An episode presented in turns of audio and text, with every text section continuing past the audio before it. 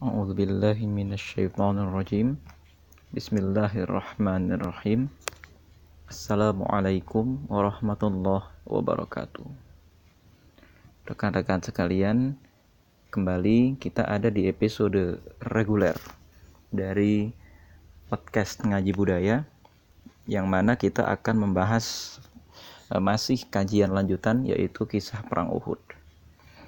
Pada kajian yang kurang lebih kita adakan sekitar 10 hari yang lalu, kita sampai pada persiapan kaum muslimin untuk menghadapi kaum Quraisy yang telah berkumpul sebanyak seribu orang di e, sekitar Bukit Uhud.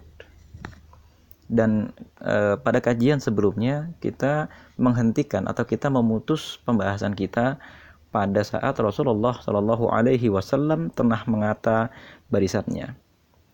Ketika Rasulullah Shallallahu Alaihi Wasallam pada saat itu sudah merapikan barisannya, tapi sebelum kita membahas lebih jauh mengenai e, bagaimana kronologi terjadinya perang Uhud, terlebih dahulu kita bedah kembali bagaimana pasukan Rasulullah Shallallahu Alaihi Wasallam. Kalau rekan-rekan sekalian perhatikan, sejak terjadinya perang Badar atau juga sejak e, beberapa kali perang-perang kecil, Rasulullah Shallallahu Alaihi Wasallam tidak begitu saja menata pasukannya seperti yang penting berbaris begitu atau seperti yang ada di film-film seakan-akan tidak ada pembagian yang mana penyerang, yang mana pemukul dan lain sebagainya. Kalau kita lihat di kitab-kitab sirah, seakan-akan uh, man uh, of player ya uh, atau seakan-akan man of the match dari setiap peperangan yang dilakukan oleh Rasulullah Shallallahu Alaihi Wasallam hanya ada tiga orang atau empat orang adalah Ali bin Abi Thalib, Hamzah bin Abdul Muthalib dan juga beberapa uh, orang-orang Ansar. Juga mungkin di antaranya yang banyak membunuh adalah Zaid bin Harithah dan juga Amr bin Yasir. Akan tetapi kalau kita meninjau lebih jauh, gitu ya, misalnya di kitab Sirah Nabawiyah yang dibuat oleh Jenderal uh, Syed Mahmud Khattab, beliau adalah seorang jenderal Irak yang berulang kali saya kutip dalam kajian Sirah ini, atau juga dalam misalnya e, buku dari As-Salabi ketika Rasulullah harus berperang, kita ketahui bahwa dalam strategi perang Rasulullah ada lapis-lapis pasukan. Yang tampaknya di kitab-kitab sirah itu kita jumpai satu fakta bahwa 5 sampai 6 orang sahabat selalu ditempatkan di garis depan oleh Rasulullah Shallallahu alaihi wasallam. 5 sampai 6 atau sampai 10 mungkin. Di antara orang-orang itu adalah yang selalu membunuh lebih banyak daripada sahabat yang lain. Karena memang peran dalam peperangan itu dibagi-bagi sebagaimana kalau kita bermain bola. Sebagaimana kalau kita bermain bola sepak. Atau sebagaimana kalau kita bermain pertandingan yang melibatkan tim. Yang tentu saja tim itu jumlahnya besar. Ya. Jadi misalnya kita tahu dari sini kenapa Ali bin Abi Thalib membunuh lebih banyak ya sebagaimana Zaid bin Harithah, Hamzah bin Abdul Muthalib misalnya. Lalu mengapa sahabat-sahabat yang lain seperti Utsman bin Affan, Abu Bakar As-Siddiq misalnya atau eh, bahkan sahabat-sahabat yang lain yang yang kita tahu beliau adalah jenderal perang di masa Rasulullah Shallallahu alaihi wasallam seperti Khalid bin Walid. Akan tetapi mengapa kelihatannya Khalid bin Walid sekalipun tidak membunuh sebanyak Ali bin Abi Thalib, tidak membunuh sebanyak Hamzah? Jadi memang situasi perang pada saat itu Rasulullah menata barisannya yang kurang lebih pada saat perang Uhud jumlahnya seribu orang akan tetapi 300 orang di antara pasukan kaum muslimin itu berkhianat yang mereka itu adalah orang-orang munafik dan ternyata dari 700 orang itu ada bagian paling depan yang mereka itu adalah pasukan yang biasa berpedang, pasukan infanteri. Nah, pasukan infanteri itulah yang kemudian lebih banyak membunuh orang. Di antaranya yang paling depan yang tadi kita sebut Ali bin Abi Thalib, Zaid bin Harithah. Uh, ada lagi misalnya Hamzah bin Abdul Muthalib radhiyallahu anhum. Nah, ini yang kemudian rekan-rekan sekalian harus kita pahami kalau kita mengkaji peperangan dalam sirah nabawiyah. Karena perang merupakan suatu kerja tim. Inilah yang uh, hikmah utama dari kisah perang Uhud. Bagaimana kerja tim kaum muslimin itu diuji Kalau di perang Badar itu sudah diuji mengenai kemendadakan-kemendadakan yang akan kita hadapi selama berdakwah. Kalau di perang Uhud ini diuji rupanya adalah kerja tim dan kepercayaan kepada tujuan awal. Bagaimana Rasulullah memanajemen kemarahannya? Bagaimana Rasulullah Shallallahu Alaihi Wasallam bahkan mampu memanajemen kondisi hati sahabatnya yang sedang dilanda ketakutan karena menyebar isu nanti bahwa Rasulullah Shallallahu Alaihi Wasallam terbunuh. Jadi di lapis pertama, teman-teman sekalian, di lapis pertama pasukan Rasulullah dari 700 orang itu ada pasukan penyerang itu yang paling depan yang membawa pedang. Lalu Rasulullah Shallallahu Alaihi Wasallam menempatkan sekitar membagi sekitar 50 orang untuk menjadi pasukan pemanah. Yang menjadi pemimpin dari pasukan pemanah adalah Abdullah bin Jabir bin Haram. Tentu saja orang-orang yang menjadi pasukan pemanah, kalau memanah orang tidak tahu ini yang bunuh siapa. Ya memang barangkali kalau orang memanah itu tujuannya ada tiga. Satu, mengusir tanpa membunuh. Yang ketiga, memberikan penghalang, ya, memberikan benteng tak terlihat berupa hujan panah. Karena kalau kita lihat di dalam strategi perang, ya panah itu fungsinya ada tiga. Satu, mengusir, ada pasukan yang menyergap, lalu mengusir gitu ya, agar pasukan itu tidak jadi menyergap yang kedua, membentengi ya agar pasukan yang lagi kabur atau pasukan yang sedang melarikan diri atau pasukan yang sedang mengamankan diri dari medan pertempuran bisa pergi dengan aman. Biasanya yang menjaga dari jarak jauh yaitu pasukan panah. Karena pasukan panah biasanya tidak terjangkau oleh pasukan berkuda, juga tidak terjangkau oleh pasukan panah yang lain. Fungsi yang ketiga adalah membunuh secara praktis. Cuma fungsi ini jarang dilakukan, ya karena panah itu kan tipenya pertempuran jarak jauh. Sehingga memang diperlukan akurasi yang luar biasa dari pasukan panah. Nah, di antara pemanah yang akurasinya sangat tinggi di masa Rasulullah Shallallahu Alaihi Wasallam ada beberapa orang yang di antara yang ikut dalam perang Uhud ini adalah 50 orang pasukan pemanah itu. Yang barangkali mereka membunuh banyak orang, ya. E, nanti kita tahu syuhada perang Uhud jumlahnya 70 dan jumlah orang Quraisy yang meninggal, yang tewas pada saat perang Uhud jumlahnya 22 orang. Yang tercatat siapa yang membunuh, yang tercatat artinya siapa korban tewas ini dan siapa yang membunuh itu yang tercatat tidak sampai 10 orang. Artinya masih ada sekitar 12 orang lagi dari orang-orang Quraisy, orang-orang musyrik yang tidak jelas ini siapa yang membunuh. Kemungkinan besar ini yang membunuh adalah pasukan pemanah. Nah, Jumlah pasukan pemanah ini kira-kira sekitar 50 orang dan di antaranya adalah Abdullah bin Jabir. Dan yang menarik rekan-rekan sekalian, ada beberapa orang anak-anak di sini yang usianya masih 15 tahun.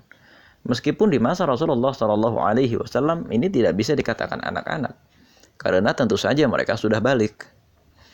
Kisah ceritanya pada saat itu ada seorang sahabat namanya Samurah bin Jundab dan yang kedua namanya Rafi' ya sahabat namanya Samurah bin Jundab yang kedua namanya Rafi' dan ada yang mengatakan jadi orang tuanya e, mengadvokasi ceritanya Samurah ini mau ikut tapi dilarang oleh Rasulullah Samurah ini menangis Nah, terus kemudian oleh orang tuanya dibujuk, wahai Rasulullah, anak ini mahir berperang karena anak ini pernah mengalahkan orang dewasa. Anak ini kemampuan memanahnya setara dengan orang dewasa.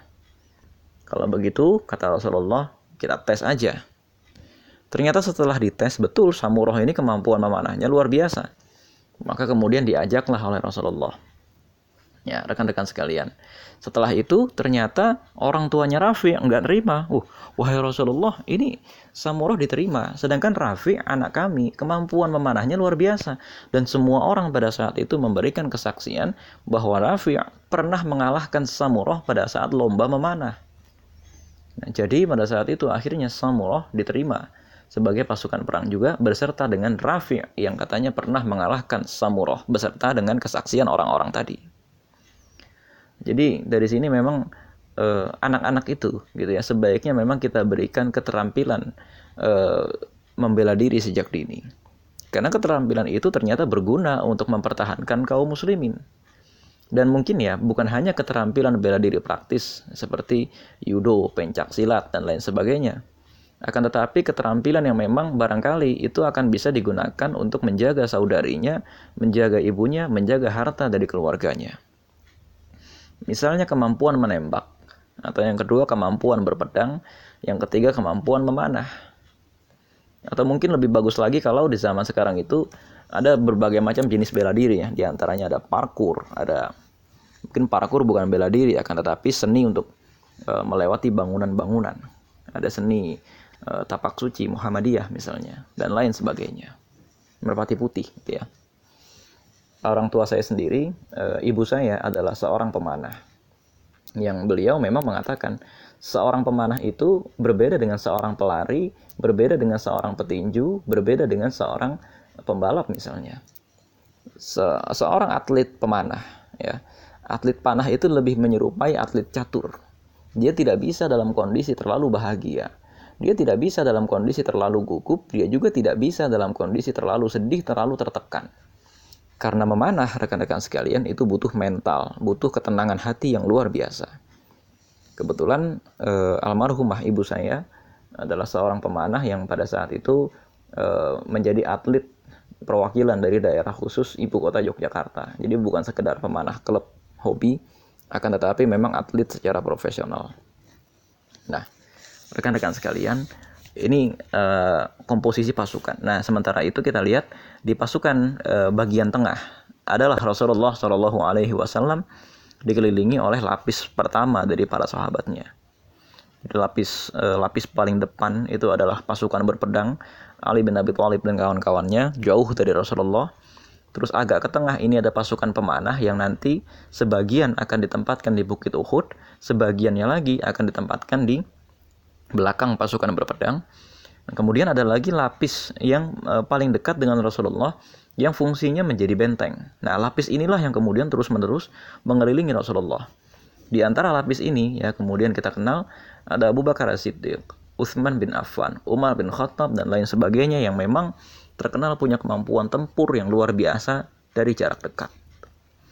Jadi kemampuan berpedang Umar itu kan kita sudah sama-sama tahu. Begitu juga dengan kemampuan berpedang dari Abu Dujanah misalnya. Atau kemampuan memanah dari Sa'ad bin Abi Waqqas yang orang-orang dengan skill khusus ini ditempatkan di sekeliling Rasulullah sebagai lapis terakhir apabila pertahanan Rasulullah Shallallahu Alaihi Wasallam berhasil dijebol. Kemudian agak jauh di belakang itu baru ada nanti pasukan perempuan. Nah, di antara pasukan perempuan yang ikut dalam perang pada saat itu ada nama yang cukup terkenal, ada tiga orang. Aisyah radhiyallahu anha, istri Rasulullah sallallahu alaihi wasallam, Fatimah binti Rasulullah sallallahu alaihi wasallam dan Nusaibah binti Ka'ab al-Mazini. Nah, kita kenal ya Ummu Amarah. Yang beliau itu ternyata mengajak dua anaknya dan juga suaminya. Jadi satu keluarga rumahnya kosong berangkat perang. Nah kita lihat ini komposisi pasukan Rasulullah. Ngapain aja ini pasukan e, perempuan di belakang? Satu, menyediakan medis ya. Jadi teman-teman korban luka itu selalu dibalut dan mereka menggunakan tanda khusus agar mereka tidak diserang oleh pasukan tempur. Itu sudah konsen, konvensi. Jadi jangan bayangkan perang itu seperti di film-film barbar, tapi ini perang yang betul-betul punya aturan gitu ya. Perang yang eh, ini makanya perangnya perang zaman modern. Orang Quraisy itu jangan dipikir perangnya tidak beradab seperti di kartun-kartun gitu ya. Tapi orang Quraisy itu perangnya juga mengenal peri kemanusiaan, fire perangnya. Abu Sufyan pemimpin perang Uhud gitu ya, pemimpin orang-orang Quraisy bukan orang yang tidak berperadaban. Mereka hanya menentang Allah Subhanahu wa taala dan berperang. Tapi bukan berarti mereka itu tidak berperadaban. Mereka tahu aturan perang. Mereka tahu adab-adab berperang. Itu sebabnya ketika uh, ada seorang Quraisy, ada seseorang dari dari pasukan mereka melihat Hindun binti Utbah nanti setelah perang selesai memakan jantung dari Hamzah bin Abdul Muthalib. Orang-orang menegur, apakah begini caramu memperlakukan jenazah saudara-saudaramu sendiri?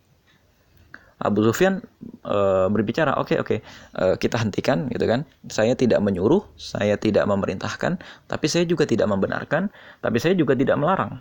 Nah, jadi artinya jangan dikira perangnya itu perang sebar-bar itu enggak. Ini perang dengan aturan, ya. Perang dengan aturan. Eh, Rasulullah Shallallahu Alaihi Wasallam jarang sekali uh, hadir di medan peperangan yang mana medan peperangannya itu tidak menggunakan aturan. Karena yang namanya perang berbeda dengan merampok. Ini perang. Perang itu tentu pada saat itu bangsa Arab sudah mengenal aturan-aturan perang. Dan orang-orang Quraisy pada saat itu bukan bukan kaum yang tidak berpengalaman dalam perang, begitu juga orang-orang Ansor. Mereka tahu ada tim medis, mereka tahu ada tim logistik, jangan dipukul, jangan dihajar, jangan dibunuh. Terutama kaum wanita pada saat itu ada konvensi dalam perang jangan membunuh kaum wanita. Nah, itulah penyebab kenapa e, Nusaibah ya, Fatimah dan Aisyah itu bisa aman ada di medan perang. Sampai ada satu cerita misalnya saat itu eh, ketika anaknya Nusaibah terluka, lalu Rasulullah Shallallahu Alaihi Wasallam bilang, wahai Nusaibah itu anakmu terluka, obati dulu, obati dulu. Setelah itu diobati gitu ya, dan emang mengobatinya di mana? Apakah dibawa ke pinggir? Ya mungkin dibawa ke pinggir, akan tetapi tentu tidak terlalu jauh karena Nusaibah itu kan ke mana-mana di medan perang itu itu membawa membawa membawa kendi air gitu ya membawa tempat air dan juga membawa perban untuk membalut korban luka pada saat itu memberikan pertolongan pertama. Begitu juga dengan Aisyah dan begitu juga dengan Fatimah. Yang dalam sebuah riwayat Aisyah dengan Fatimah itu e, ketika melihat pipinya Rasulullah terluka karena tertembus dengan e, rantai besi yang ada di e, apa namanya di helmnya Rasulullah dan kemudian ada luka terbuka di pipinya Rasulullah maka e, Fatimah itu membakar sebuah tikar yang terbuat dari daun ya dan tikar itu kemudian abunya itu ditempelkan kepada luka uh, di pipi Rasulullah Shallallahu Alaihi Wasallam. Jadi ini rapi, gitu ya pembagian tugas-tugas dalam peperangan Rasulullah Shallallahu Alaihi Wasallam itu rapi. Maka rekan-rekan sekalian, perang itu atau jihad itu bukan sesuatu yang tidak terencana. Rasulullah sebagai pemimpin besar itu sudah merencanakan di mana nanti pasukan-pasukan ini akan ditempatkan dan lihat, ini bahkan Rasulullah Shallallahu Alaihi Wasallam itu menghadapi pukulan. Pukulannya apa? Orang-orang munafik kan berpisah dari mereka, ya.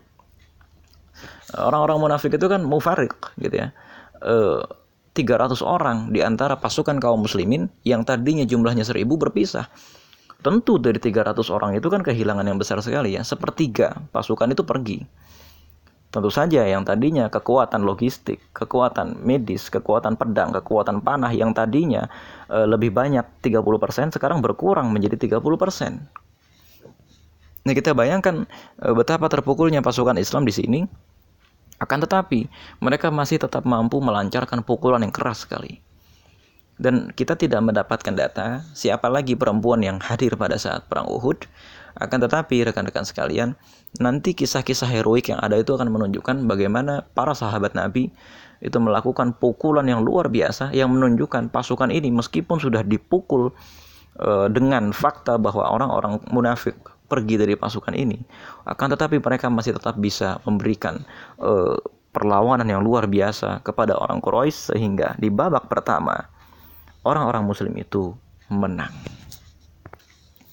Nah, rekan-rekan sekalian, kita kembali kepada persoalan formasi tempur ini.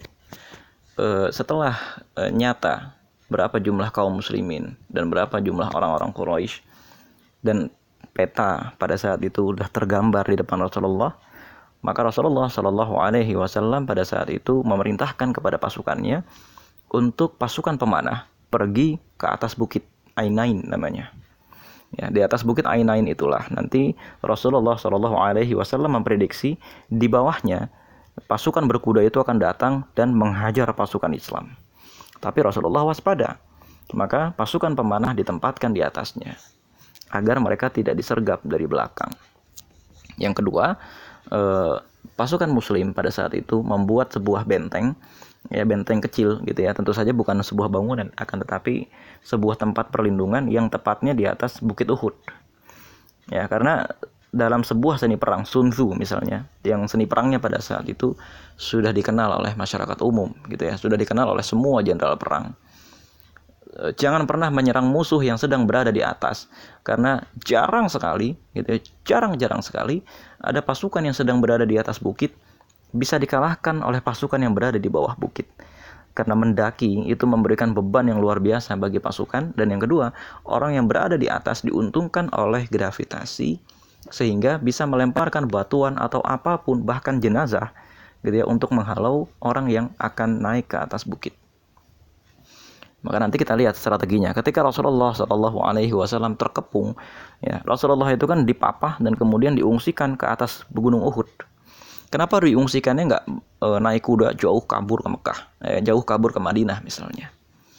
Nah memang secara hukum perang seperti itu. Jadi ini e, posisinya mereka itu bukan orang-orang yang awam berperang, bukan seperti orang tawuran, tapi ini adalah seni perang, gitu ya. Ini adalah seni perang. Mungkin kalau eh, perang Uhud ini dilihat oleh orang yang hanya terbiasa melihat perang-perang di film atau hanya terbiasa melihat eh, perang-perang yang ada di video game misalnya, ini jauh daripada itu gambarannya. Perang yang terjadi di masa Rasulullah Shallallahu Alaihi Wasallam jauh lebih kompleks daripada itu. Nah, kemudian eh, rekan-rekan sekalian, terjadilah gitu ya beberapa kali perang tanding sebagai pembuka. Nah, di sini mulailah episode pertama dari perang Uhud. Kalau tadi kita membahas persoalan eh, bagaimana pembagian pasukan Rasulullah, sekarang kita lihat ada perang pembuka. Ada seorang Quraisy mengajak perang tanding, ya. Kemudian perang tanding ini dihadapi oleh Ali bin Abi Thalib radhiyallahu anhu. Sebelum peperangan besar itu terjadi, ya, atau sebelum juga perang tanding itu terjadi, ada seorang penduduk Madinah. Akan tetapi beliau ini Kristen ceritanya. Beliau membelot gitu ya sebelum perang terjadi, jauh sebelum perang terjadi, ketika Rasulullah Shallallahu alaihi wasallam baru saja hijrah. Orang ini membelot dan kemudian berangkat ke kota Mekah menjadi pendukung kaum Quraisy. Namanya adalah Abu Amir Ar-Rahib. Nah, Abu Amir ini ternyata ada dalam pasukan Quraisy dan mencoba mengirim surat ya, mengirim surat kepada orang-orang Ansor yang isinya mengajak agar orang-orang Ansor tidak melindungi Rasulullah Shallallahu Alaihi Wasallam. Jadi seakan-akan ini urusannya Rasulullah itu adalah perang antara saudara-saudaranya orang Quraisy. Padahal ini perang mempertahankan keimanan gitu loh. Jadi Abu Rafi' ini melihat orang-orang Ansor ini jumlahnya besar karena dari 700 orang setidak-tidaknya paling jumlah kaum muhajirin hanya setengahnya. Tidak banyak. Tapi usaha ini ternyata gagal. Orang-orang Ansor membalas surat itu dengan lebih tajam dan lebih keras lagi. Sehingga Abu Amir Ar-Rahib mengatakan, e, e, kaumku ini sudah gila semuanya sepeninggalku. Kaumku ini sudah nggak beres. kemudian e, Abu Amir Rahib gitu ya akhirnya pergi dan kemudian bergabung kembali dalam pasukan Quraisy.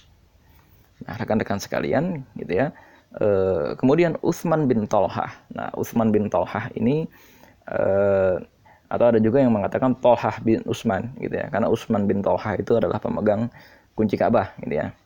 Jadi Tolhah bin Utsman. Tolhah bin Utsman itu kemudian uh, dia berangkat untuk memerangi Ali bin Abi Thalib dengan perang tanding. Jadi sebelum pasukan itu berhadapan-hadapan, ketika pasukan itu masih berbaris di tempatnya masing-masing dan siap berperang, ada perang tanding. Nah, perang tanding ini kemudian ternyata dimenangkan oleh Ali bin Abi Thalib. Tapi Tolhah bin Utsman tidak dibunuh. Kenapa? Karena pada saat Tolhah bin Utsman itu terjerembab dan kakinya terputus oleh Ali, ternyata auratnya terbuka. Ya, dan Ali bin Abi Thalib tidak mau membunuh orang dalam keadaan auratnya terbuka. Dan kemudian gitu ya, peperangan terjadilah Nah, jadi genta peperangan, gendang peperangan ditabuh sekeras-kerasnya. Dan e, pada saat-saat seperti itu, Rasulullah Shallallahu Alaihi Wasallam e, mengacungkan sebuah pedang. Siapa yang mau mengambil pedang ini dariku? Semua orang mengulurkan tangan. Saya wahai Rasulullah, saya, saya, saya, saya, saya. Tapi tiba-tiba, gitu ya, e, Rasulullah berkata, siapa yang mau memberikan haknya? Wah, lihat-lihatan sahabat, aduh, apa nih hak pedang ini kan? E, takut mereka. Tapi ternyata ada seseorang maju yang namanya Sima bin Kharsyah yang lebih kita kenal dengan Abu Dujanah. Abu Dujanah ini ciri khasnya selalu membawa ikat kepala warnanya merah. Kemudian Abu Dujanah bertanya, apa haknya, wahai Rasulullah? Rasulullah menjawab, engkau tebaskan ke musuh hingga ia terjatuh, atau engkau hembas, uh, engkau tebaskan ke musuh hingga ia rebah ke tanah. Lalu Abu Dujanah berkata, saya akan berikan hak pada pedang ini. Lalu Rasulullah menyerahkan kepada Abu Dujana dan Abu Dujana berjalan dengan langkah yang dibuat ditata satu-satu. Jadi seakan-akan dia gagah berani, cuman gagahnya disengaja. Lalu Rasulullah dari jauh mengatakan, sesungguhnya cara berjalan seperti itu dimurkai oleh Allah kecuali dalam kondisi perang seperti ini. Rekan-rekan sekalian, eh, dalam posisi perang masih berkecamuk saat itu di babak pertama ini gitu ya. Uh, Zubair bin Awam radhiyallahu an itu melihat adegan itu. Ngiri dia ceritanya. Kenapa nih Abu Dujanah yang dikasih? Kok saya nggak dikasih? Padahal uh, saya kayaknya sanggup-sanggup aja. Jadi teman-teman sekalian Zubair bin Awam ini juga adalah seorang pasukan penyerang. Kepahlawanan beliau itu nanti akan kita lihat pada saat perang uh, Khaybar ya. Nanti di beberapa episode lagi di perang Khaybar uh, Zubair bin Awam adalah tokoh kunci agar benteng-benteng kaum Yahudi itu bisa dibuka. Dan sekarang Zubair bin Awam mengisahkan kepada kita. Eh, aku merasa, kata Zubair, ada yang mengganjalin dalam diri saya ketika kok saya minta pedang kepada Rasulullah, Rasulullah tidak memberi saya. Tapi memberikan itu kepada Abu Dujana. Padahal saya ini e, sepupunya loh. Saya ini putranya dari e, Sofia. Sofia itu bibinya Rasulullah saya telah menghadap duluan tapi nggak dikasih gitu loh dan pedang itu malah diberikan kepada Abu Dujana kenapa ini dan kemudian Zubair bin Awam penasaran ngikutin Abu Dujana dibuntutin dan tiba-tiba gitu ya kata Zubair bin Awam Abu Dujana dalam posisi perang yang terus memuncak gitu ya meletakkan pedangnya sebentar dan kemudian mengeluarkan sebuah ikat kepala dan ikat kepalanya itu warnanya merah dan orang-orang saat itu berkata Abu Dujana telah mengeluarkan kain kematian. Nah, demikian ucapan orang-orang Ansor, gitu ya. Terus Abu Dujana kemudian mengarang e, beberapa puisi, yang puisi-puisi itu membangkitkan semangat. Lalu kata Zubair bin Awam, ia membunuh semua orang-orang Quraisy yang ia temui. Jadi seakan-akan tidak ada orang yang tegak di hadapannya. Semuanya pasti terbunuh di hadapan Abu Dujana. Begitu di perang Badar juga begitu, ya. Di perang Badar Abu Dujana ini man of the match, gitu ya dan eh, tiba-tiba gitu ya tiba-tiba ada seorang musyrik gitu ya ada seorang musyrik yang mendekati uh, Abu Dujana. Tapi setiap kali orang musyrik ini melihat ada orang muslim yang terluka maka orang musyrik ini membunuh orang muslim tersebut. Padahal orang terluka itu nggak boleh dibunuh. Maka Zubair bin Awam bercerita kepada kita aku mendoakan agar Allah mempertemukan orang musyrik ini dengan Abu Dujana biar duel. Nah, kemudian ternyata Abu Dujanah dengan orang musyrik ini ketemu gitu ya, tapi Abu Dujanah itu bisa menahan serangan pedang dia dan Abu Dujanah bisa membunuh orang tadi. Nah, lalu tiba-tiba ada seorang e, musyrik lain ya dari pasukan musyrik itu mendekat kepada Abu Dujanah dan kemudian ternyata oleh Abu Dujanah mau ditebas. Nah, ketika ternyata pedang itu beberapa saat lagi sampai di kepala orang musyrik itu, ternyata Abu Dujanah tiba-tiba menarik lagi pedangnya nggak jadi ditebas. Kenapa ini? Ah, Zubair bin Awam menyangka macam-macam. Akhirnya Zubair bin Awam mengatakan, oh ini Allah dan Rasulullah lebih mengetahui. Ya, Allah dan Rasulnya uh, mereka kata, uh, lebih mengetahui apa yang terjadi. Tapi kemudian ternyata Abdullah uh, Zubair bin Awam menyadari, oh ini perempuan ternyata Hindun bin Utbah, ya Hindun binti Utbah. Dan ternyata rekan-rekan sekalian di sini Zubair baru sadar ya ternyata ini yang tidak bisa saya lakukan. Kalau saya memegang pedangnya Rasulullah, pasti saya akan menebaskannya meskipun saya tahu ini perempuan atau karena saya tidak bisa menghentikan laju pedang tersebut. Gitu ya. Dan kata Abu Dujanah lagi gitu ya menurut Ibnu Ishaq dalam kitab sirahnya Abu Dujanah berkata, kalau tadi yang cerita Zubair, sekarang perkataannya Abu Dujanah. Aku lihat, kata Abu Dujanah, mereka semangat berperang. Lalu aku berhenti kata Abu Rujana. Ketika aku mengacungkan pedang, ternyata prajurit yang mau aku tebas itu seorang perempuan, katanya. Aku memuliakan pedang Rasulullah Shallallahu Alaihi Wasallam. Aku tidak ingin menebaskannya kepada seorang perempuan. Dari sini, uh, Zubair bin Awam sadar keutamaan Abu Dujanah dibandingkan dengan dirinya. Kemudian rekan-rekan sekalian, pasukan muslim semakin bersemangat karena melihat ternyata orang-orang Quraisy semakin lama semakin terdesak ya. Semakin lama semakin terdesak dan kemudian slogan mereka itu menang, menang, al-fat, al-fat gitu ya. Dan mereka kemudian gitu ya eh, pahlawan-pahlawan tangguh ini Hamzah, Mus'ab bin Umair, Abu Dujanah, Abu Talha, Sa'ad bin Abi Waqqas dan lain sebagainya terus maju berperang. Sementara itu pasukan pemanah yang ada di atas Bukit Ainain menjaga mereka dengan anak panah. Jadi kalau dikatakan pasukan pemanah itu, pasukan pemanah itu ada yang tugasnya memanah, ada yang tugasnya mencari eh, anak-anak uh, panah gitu ya. Ini biasanya tugas ini diberikan kepada anak-anak muda atau diberikan kepada pasukan garis belakang seperti para wanita. Ya, atau juga orang-orang yang memang saat itu lagi agak nganggur gitu ya, lagi lagi tidak menghadapi musuh. Anak panahnya dikumpulkan gitu ya, dikasih lagi kepada pasukan pemanah sehingga panahnya ini ada terus gitu ya. Nah, dalam putaran pertama ini, ya, kalau menurut analisis dari As-Solabi, ini menang, gitu ya. Ini menang dalam putaran pertama ini menang. Terus orang-orang Quraisy itu pergi semuanya gitu kan ke belakang, gitu ya. Dan memang strategi perang pada saat itu gitu ya, e, mereka itu pojokan, ya pergi ke pojokan belakang sampai-sampai mereka itu terpojok sampai ke perkemahan mereka Ya, jadi eh, pola pertahanan orang-orang Quraisy itu lurus aja gitu ya sehingga di bagian belakang mereka itu adalah tanah kosong. Bukan benteng atau bukan bukan juga gunung gitu ya. Dan orang-orang Islam pada saat itu sampai melihat gelang-gelang kaki eh, kuda, onta, harta benda mereka, tepung dan lain sebagainya perbekalan, tenda-tenda mereka keinjek-injek pokoknya ditinggal semua. Bersoraklah semua orang gitu ya. Wih, ini menang, ini menang ini Pokoknya takbir menggema di mana-mana karena orang-orang Quraisy itu sudah kabur pada saat itu. Ya bayangkan seribu orang, eh, nggak sampai seribu sih ya, 700 orang pada saat itu turun ke medan perang mengusir 3000 orang. Dia pergi semua. Ya, dan orang-orang Quraisy pada saat itu sebagian besar menggunakan kuda sehingga perginya cepat.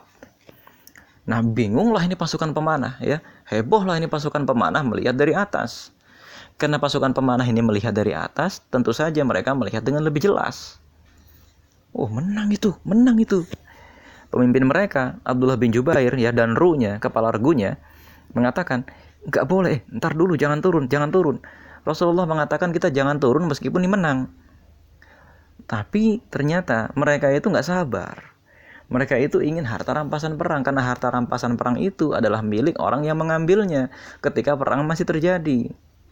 Satu hal itu. Terus yang kedua, ini mereka merasa ini sudah menang, perangnya sudah selesai, mereka sudah pergi, padahal debu-debunya aja belum turun dan Rasulullah Shallallahu Alaihi Wasallam belum memberikan utusan. Akhirnya rekan-rekan sekalian, pasukan pemanah itu turun semua dari gunung kecuali yang tersisa tiga orang. Nah, ketika melihat hal itu, teman-teman sekalian, ada Khalid bin Walid. Ini ada seorang panglima muda. Saat itu masih menjadi komandan regu. Sementara panglima perangnya adalah Abu Sufyan. Komandan regunya adalah Khalid bin Walid.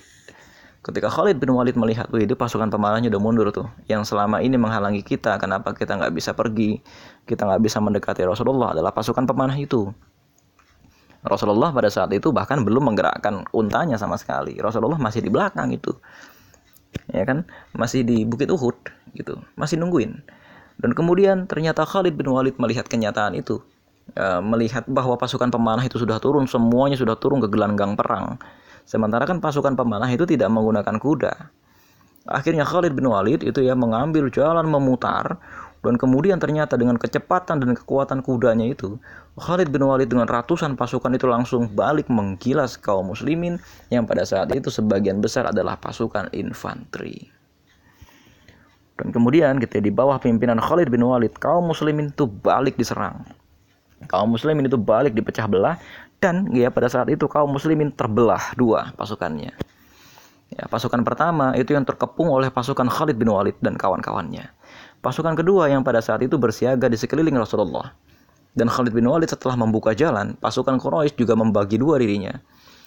Satu pasukan itu mengepung orang-orang Muslim yang tertahan, dan satu pasukan lagi fokus untuk membunuh Rasulullah Shallallahu Alaihi Wasallam. Bayangkan, Nah, dan Abu Sufyan itu bukan orang yang tidak berpengalaman dalam perang.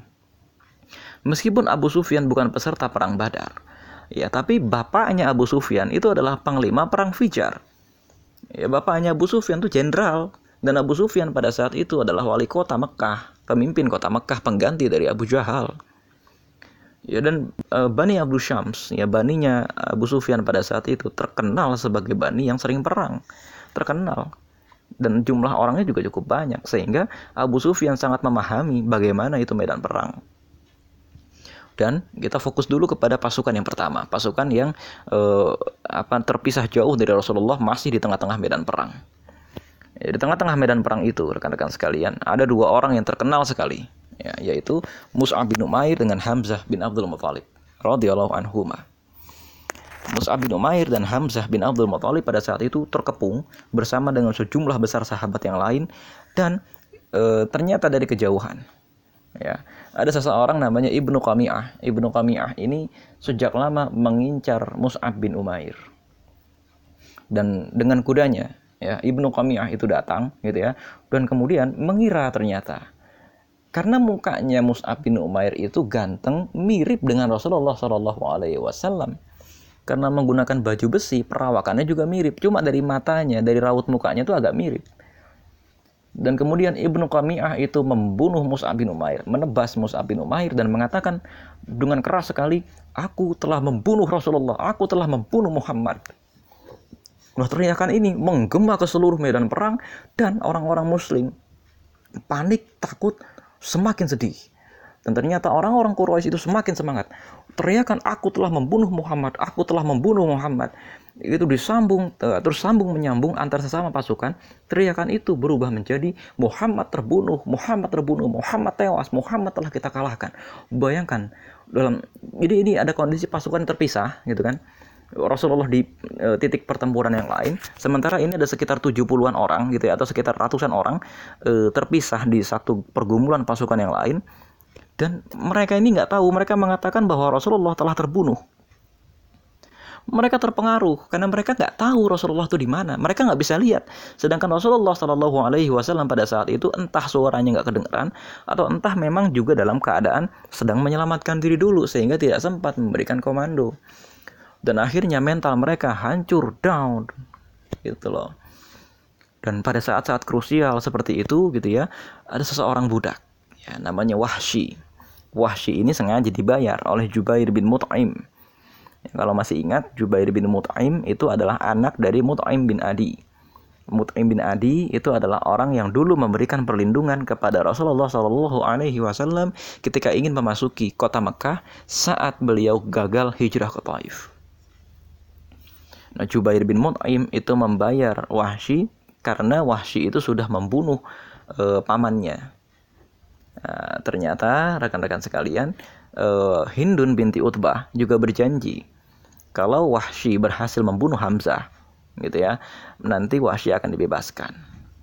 Dan Wahsy ini adalah budak yang e, bukan budak biasa. Wahsy ini adalah budak yang mahir menombak dan dalam kondisi pasukan yang terpisah seperti itu Wahsy melihat kesempatan nah ini nih Hamzah lagi sendirian kata Wahsy ini Hamzah dari tadi saya amati e, rupanya nggak terlalu jauh nih pergerakannya gitu ya dan akhirnya setelah mendapatkan posisi yang tepat Wahsy segera melemparkan tombaknya dan menembus perut Hamzah. Nah, tombak itu gitu ya katanya menembus perutnya Hamzah sampai ke dekat kemaluannya. Ya sehingga Hamzah kemudian ternyata kata Wahsy sempat melihat ke arah dirinya dan hendak menebas dirinya akan tetapi sebelum Hamzah itu berlari dan mencapai posisi Wahsy Hamzah rebah duluan tewas jatuh ke tanah. Wahsy pun segera kembali ke perkemahan karena merasa tugasnya sudah selesai. Ya, jadi Wahsy ini tidak ingin berperang sebetulnya. Wahsy cuma ingin merdeka. Wahsy pulang dan semakin heboh lah orang-orang muslim karena dua orang sudah terbunuh. Mus'ab bin Umair yang melihat itu Mus'ab mengatakan Mus'ab terbunuh dan yang melihat Hamzah mengatakan Hamzah terbunuh. Sementara yang tidak melihat Rasulullah Shallallahu alaihi wasallam juga tidak melihat Mus'ab. Tahunya saat itu Rasulullah terbunuh. Sebagian besar pasukan rekan-rekan pada saat itu itu dalam kondisi lemes kayak gitu ya melemparkan pedangnya dan terduduk. Lemes gitu. Waduh Rasulullah meninggal ini gimana ini?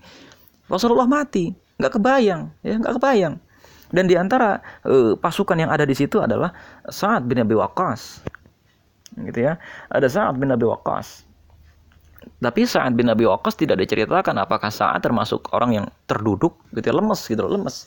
Rasulullah sudah meninggal buat apa lagi kita perang? Bangkitlah salah seorang di antara mereka. Ya, namanya Anas bin Nadhr.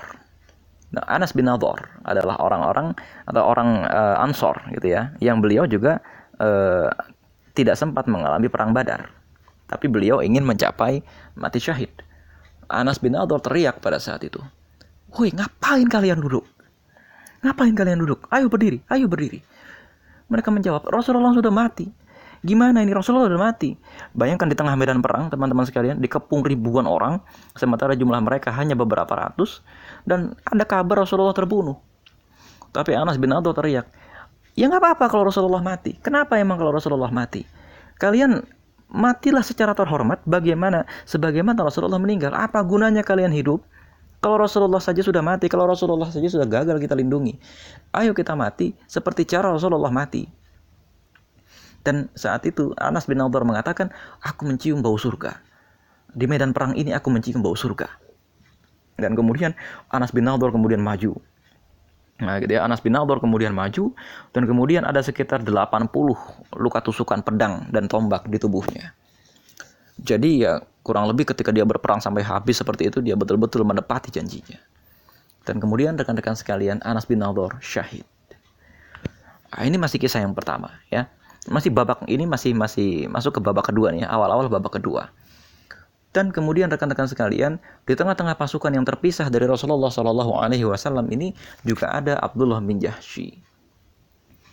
Abdullah bin Jahsy itu e, sejak awal gitu ya, Abdullah bin Jahsy itu sejak awal sudah bilang, e, kalau aku gitu ya, kalau aku berangkat ke medan perang ini, aku bersumpah mereka akan memotong hidungku dan lain sebagainya. Intinya Abdullah bin Jahsy itu bersumpah untuk mati di medan perang ini. Dan Abdullah bin Jahsy berperang sampai habis, ya sampai kemudian e, nanti pada saat akhir peperangan Abdullah bin Jahsy ditemukan dalam kondisi badannya terpotong-potong. Karena memang begitu hebatnya peperangan pada saat itu, rekan-rekan sekalian. Nah itu uh, peperangan di sektor yang pertama. Sekarang peperangan di sektor yang kedua. Ya peperangan yang terjadi di sekeliling Rasulullah kalau yang tadi gitu ya, uh, ada pasukan Khalid bin Walid itu menyerbu, tampaknya pasukan Khalid bin Walid itu sasarannya emang langsung Rasulullah. Kalau yang membunuh uh, Mus'ab, yang membunuh uh, Hamzah, yang membunuh Abdullah bin Jahsy, yang membunuh Anas bin Adhar, ini adalah pasukan yang paling dekat gitu ya, pasukan yang ada di bersama Abu Sufyan. Sedangkan pasukan yang mengejar Rasulullah Shallallahu Alaihi Wasallam itu isinya adalah Khalid bin Walid dan juga Ubay bin Khalaf. Nah, melihat kenyataan yang seperti itu, Rasulullah dan para sahabatnya yang pada saat itu terpisah, gitu. Jadi tinggal sedikit pada saat itu. Kurang lebih jumlahnya hanya belasan saja. Hanya belasan sahabat. Yang termasuk eh, di antara belasan sahabat itu adalah Abu Bakar Siddiq, Umar bin Khattab, Abu Talha, ya.